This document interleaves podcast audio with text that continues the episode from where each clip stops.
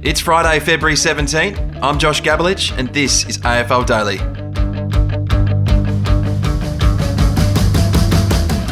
On the agenda this morning, the out of contract stars to keep an eye on this year, from Kozzy Pickett to Darcy Parish and all the other big names in between. Plus, what does success look like for Hawthorn in 2023? I'm joined by Damien Barrett this Friday morning. Damo, plenty to discuss in the trade space. We think back to last October, the D's, they lost Luke Jackson. Wouldn't it be disastrous if they lost Kozzy Pickett by the end of this year? It wouldn't be ideal, would it? Uh, because uh, as much as they're quite excited as to how Brodie Grundy looks as a, as a as an in for them on, on the back of losing Jackson to the the Dockers, um, the thought of losing another high draft pick from that same Jackson draft in, in Kozzy Pickett um, would, would be of some concern. Um, I mean, Gabbo, you're in this space pretty regularly. Uh, what is the talk on Pickett? I know he hasn't signed yet. Is it is it something that we we feel is going to play out throughout the entirety of the, the season? I get the sense, Damo, that this might drag on throughout the season, and we've got to think about Kozzy Pickett he grew up in WA. He finished his school in South Australia. Port Adelaide was a club that showed a fair bit of interest last October. I'm sure they'll renew that interest this year. So he will have a lot of options outside of Victoria, and I'm sure he'll have some options inside Victoria as well. Look, there's going to be a heap of players in that in that bracket, aren't there? The, the one that I'm um, I, I, am fascinated by because I, I really rate him as a player is Tom De Koning from from Carlton and how Carlton chooses to, to use him this year and, and, and the already established interest in him with how his uh, younger brother Sam just had a almost an All Australian year in, in, his first full season of, of football, an extraordinary extraordinarily talented player and someone who had major impact in a premiership team. And I, I, I, felt at some stages in, in the in the first half of the season last year that, that Tom was tracking really nicely as well. Now he, his form fell away, didn't it, um, at the back end of the year, and he enters 2023. I, I, think one of the more intriguing players in the entire competition. You, you, can take it, and it is factual, Gabbo, that, that St Kilda's already put the interest levels in him, and, and that's been ramped up officially with Stephen Silvagni officially joining the Saints as um, as their head recruiter now. So he obviously got into Carlton, has felt that he was uh, underdeveloped at Carlton in a previous regime, and he certainly looked at what happened to him in 2022, and he's keen to see keen to see and, and keen to explore a, uh, a, potential future again with him on, on his list. I could also tell you too, Gabbo, that the um, the the, uh, the Cats themselves obviously have a connection there with him through Sam. Um, they're interested to see what happens, and I don't know whether they'd have enough money to, to squeeze him in, but they're certainly interested. In the Swans are another club that's uh, shown a lot of interest in him already to this stage, and I believe Hawthorn too. So there's four clubs who are already looking very closely at Tom De Koning before the season even starts. Well, Damo, Tom De Koning really fascinates me because if you think about Carlton the past six months, they've they've gone and re-signed Charlie Curnow for six years, Harry McKay for seven years in November. I mean, Tom De Koning heading into 2023 is the key priority for Michael Voss and Nick Austin and Brad Lloyd and that football department. I want you to play a bit of a crystal ball with me for a second. In eight months' time, will he still be at Princes Park, or do you think someone will be able to prize him out of there? I think it's line ball at, at, best. I mean, it's it's not ideal for a, club as a rule to have someone. I think of this talent going into a season where he's out of contract to not sign by this stage. So that that's that's just stating the the, the fact part of it. And um, you know, you, you, then layer it with the conversations you have with um, you know, people in that trade space, and and then clearly um, they're, they're well aware of the the situation and, and they're keen to see. I don't know where, where he plays best, Gab, but I think that's part of the uh, dilemma around him. I mean, you've mentioned those two players there, and Curnow and, and, and McKay, the, the, the past two Coleman medalist, so he's not going to be playing centre forward or full forward. So if he does to if he is to settle as a forward, it, it's it's around those guys, not not not in one of those two key posts that they assume. So how it looks and, and, and where he plays, and look, he, he certainly at times early in the season last year showed some genuine talent as a ruckman, but yeah, again, he didn't finish the season in that position, did he? Um, with, with a lot of authority. So yeah, I, am just going to really be watching this guy as closely as anyone in that in that out of contract space this year. It's a great point you make. I don't even think Michael Voss knows where his best position is just yet. We've seen Marc Pittonet take that number one ruck mantle as well. So I want to keep an eye on as we head into round one. But Damo, you and I are both big fans of Jade Gresham. We haven't seen him at his best for an extended period of time. He's been crippled by injuries, especially in the last few years. He had the PCL reconstruction back in July last year. He had the Achilles, he had the stress fractures in his back. It just hasn't got going. I mean, if you think about where St Kilda are at right now in a Ross Lyon, they couldn't lose him, could they? It would be a big, big loss given how little A grade talent they've got. Yeah, it's it's it, it is a, a, significant point because they don't have a list that's stacked with with as you say serious talent. Now there's some good players on the list, and I mean Max King stood could still be anything. I mean he's got to go and do it, but he and he's obviously uh, set back injury wise as well, and and you know what you get every single week with Jack Steele, and, and, and arguably Jade Gresham's you know the, the, next best when it comes to it, and, and could be the best um, if he ever got a fair crack at it with his body. But yeah, for, for him also to be out of contract and you just don't know what happens with a new coach. I can't imagine how Ross Lyon wouldn't want him to be uh, part of his mix, but you, you, just don't know how players react to the new coach as well. So, um, yeah, it, the, the, talent's there, isn't it, Gabbo? But it's just that the injuries uh, have always curtailed him. A couple of older players interest me too, Gabbo. Obviously, coming toward the closer to the end of their careers, and it may well be the last season for, for Scott Pendlebury. It may be the last season for Steele Sidebottom.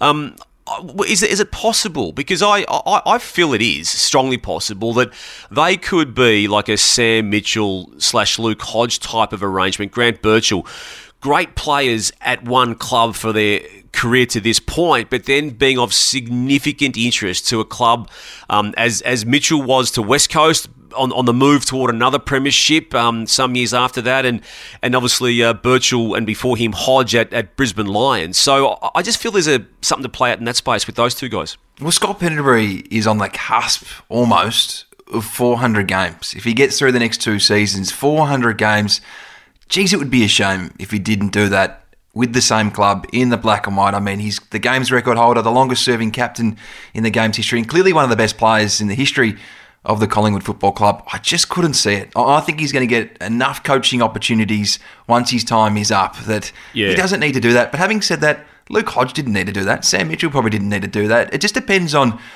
how soon Scott Pendlebury wants to be a senior coach because now we know why Sam Mitchell went and did it. He wanted to go and see another football environment after 15, 16 years under the same roof. We also wanted, he also wanted the, yeah, the, the, ability to keep playing on, and and and, and Hodge same. I mean, he Hodge was about to well told people he was about to retire and then took a two year deal at the uh, at the Lions. And, and again, um, was crucial to that club's, the Lions, um, you know, foray back into the finals of significance. So I got no idea whether Pendlebury will, would entertain that idea, but I, I do know clubs, you know, are, are putting it in the backs of their minds to have as a conversation at, at some stage, um, depending and, and, and pending um, Scott's form, because coming off 2022, I mean, it, it was as good as he's played, um, I think, in a relative sense. I mean, he's a he's as smart as there's been, and he still had major impact. Nat Fyfe's another one too, Gabbo in that bracket too. I mean, and, and again, I, I, have felt in the past he he has. Um, explored in his head the possibility of getting away from, from Perth, but how that looks at this late-ish stage of his career and, and the banged up nature of his body, well, we're not going to get any clarity on that until he um, gets a chance to try and play some footy in 2023. Damo, Tom Doedee is one that really fascinates me. He's been a talking point since Jordan Dawson was announced as Rory Sloane's successor.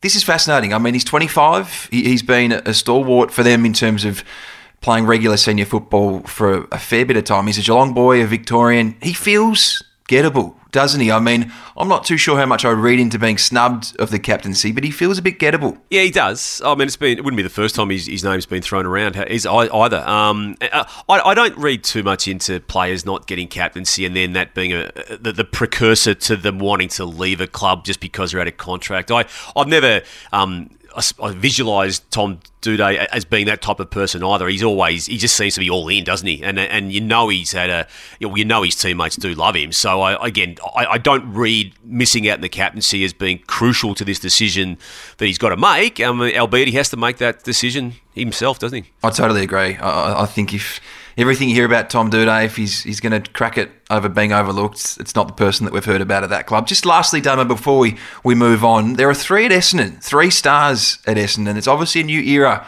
under Brad Scott, but Darcy Parish looms as one of the biggest free agents in the pool this year. Mason Redman had a tremendous season last year and he's clearly in that captaincy discussion right now. Peter Wright won the best and fairest. Mm. Three players that they need to re-sign. I um I really like the way Redman carries himself on a, on a footy field. I, I don't claim to know if he's got the captaincy material. He certainly is interested in, in, in being a, a candidate and a serious candidate for it. Um, I just loved what he did um, in, in times of adversity last year for his, for his footy club. And you can see he is a leader of sorts, regardless of the, the official title. Yeah, Darcy Parish is interesting, isn't he? He had a really good 2021, not so good in 2022, but it wasn't by any stretch a bad season. It just wasn't as impactful. And ultimately he's got a big decision to make, as the, as the club does too. I mean, are they going to go further with him on their list, or do they explore the possibilities and the and the and the, and the lucrative um, stock that he would you know clearly attract?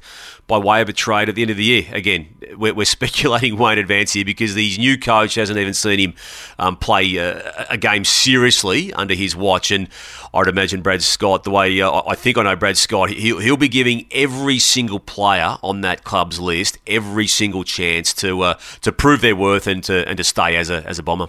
Plenty to play out in the trade space across the next eight months. Keep your eyes and ears out for Gettable, the newest show on afl.com.au that will launch ahead of round one with co hosts Cal Twomey and Riley Beveridge to bring you all the latest news and the biggest interviews in the player movement space.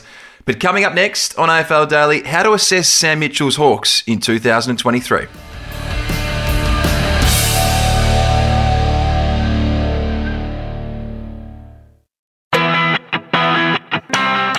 G'day, I'm Roy. I'm Warnie. And I'm Calvin. And we're the traders, your fantasy experts. It's the best time of the year because it's fantasy draft season. Play the most exciting format of AFL fantasy where every player is unique. If I've got pick one, I'm taking Josh Dunkley and no one else can have him. Draft day is super fun where you take it in turns picking players with your league mates before launching into head to head matchups where your team scores points based on your players' performances each round. Head to fantasy.afl.com.au to create a league and draft your way to the ultimate bragging rights. Welcome back to AFL Daily. Now, Damo, I've spent a fair bit of time around Hawthorn in the past couple of months. I've been on a pre-season camp. Was at the intro the other day. I've spent time around the club. The question I get asked a lot is how do we assess Hawthorn this year? When we think about all the experience they lost during the trade period last year, Ben McEvoy retired, Liam Shiels also retired, and then got another opportunity at North Melbourne. How do we assess them this year? Because it feels a bit difficult to just assess them in terms of win loss. Oh, I don't. I don't think it's that difficult at all, Gab. I, I just can't see them winning six games of footy now. I mean, that, that's just a number, uh, you know, um, that, that, I'm happy to say at the start of the year. And, and, look, that may well be a good result, but they certainly, Gabbo, haven't um, done anything on their list, and their list um, composition for 2023 that suggests that, that, they want to have a good season. Now, Sam Mitchell's one of the more confident people you'll ever see in footy, and, and he's got reason to be that way. And, and he's not going to second guess or doubt himself at any stage of, uh, of his time in the game. So he, he will be preparing them to to win a, more more than that amount of games. But I mean, when you trade out and choose to trade out, ultimately Jack Gunston, Tom Mitchell, Jaeger O'Meara, on top of losing that experience to which you just referred to, and then at the same time have a mixed message of bringing someone like a Karl Amon in.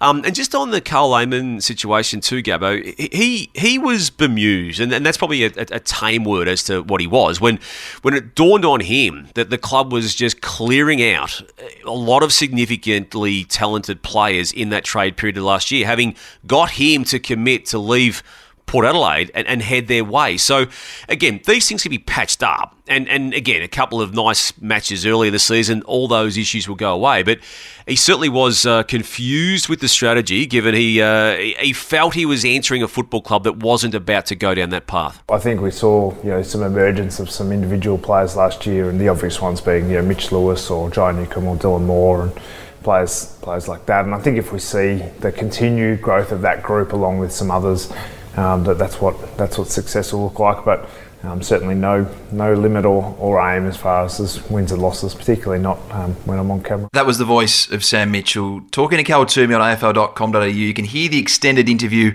this weekend talking about the strategy there, Damo, of the the list cuts in reality, have they cut too hard? Is it going to be a really difficult watch for Hawthorn supporters this year? It's going to be a long winter, you get the sense. Yeah, I, I do. And and again, I, I, don't doubt Sam Mitchell's ability to, to, to, to be the best he can be in what will be second year as coach. But, but I feel they've cut way too deep. And I mean, I, I make that as my own opinion. I, I speak to other footy clubs, and, and they've, they've got their eyebrows raised as to how hard these cuts were made last year. And what, what there is there's no guarantee, Gabbo, by making the cuts that they've made and, and, and, and in the nature that they've made them, that there's a guaranteed success to come at the end of it. That there's no guarantee of that. Um, I don't know which players are on their list that are jumping off as being all-time great Hawks in the future either. Now, you're in the space far better than I am in that. And I'm really keen to get your opinion on who you rate on that list as we have this conversation about Hawthorn. But unless they hit, really hit the free agency market hard as soon as at the end of next season and get some um, some quality in, I, I, I just don't see a natural progression from the, the hard cuts leading to success. Damo, the reason why I say I wouldn't be assessing them in terms of win loss this year, I think it's around getting as much football into these first and second round picks that they've had across the last two, three, four years. I'm talking about Josh Ward, pick seven last year. Will Day, another first round pick. Cam Mackenzie, Josh Weddle, they were first round picks last year. Sam Butler, Connor Macdonald. CJ only played 14 games last year. He's only in his fifth year. If they can get 15 to 20 games into those that group of players. Denver Grainger-Barras, we haven't seen him at his best yet. He's a pick six. If they can get a lot of football into them, I think it's going to fast track this rebuild. But there's no question, this is a savage rebuild. It's amazing yeah, to think yeah. what their forward line's going to look like, especially with no Mitch Lewis to start the season. And that that's the other issue too, isn't it? I mean, you know, you know how good a player he was um, last year, and, and, and with all the cuts they made, and, and the way they're set up, and the way their forward line's going to operate, they needed Lewis to be available, and in, unfortunately, he's not for, for some time. And Damo, Jack Gunston is the one I think. I think when you think about his finish of the year, 17 goals in those last five games, I reckon he won a couple of games off his own boot in a way. I think it's going to really hurt come the middle part of the season. But that's all we've got time for on this morning's edition of AFL Daily. You can listen to the full interview with Sam Mitchell this Sunday morning at 6 a.m. Subscribe to listen to your coach across the next month ahead of round one. We'll be back on Monday with plenty more on AFL Daily.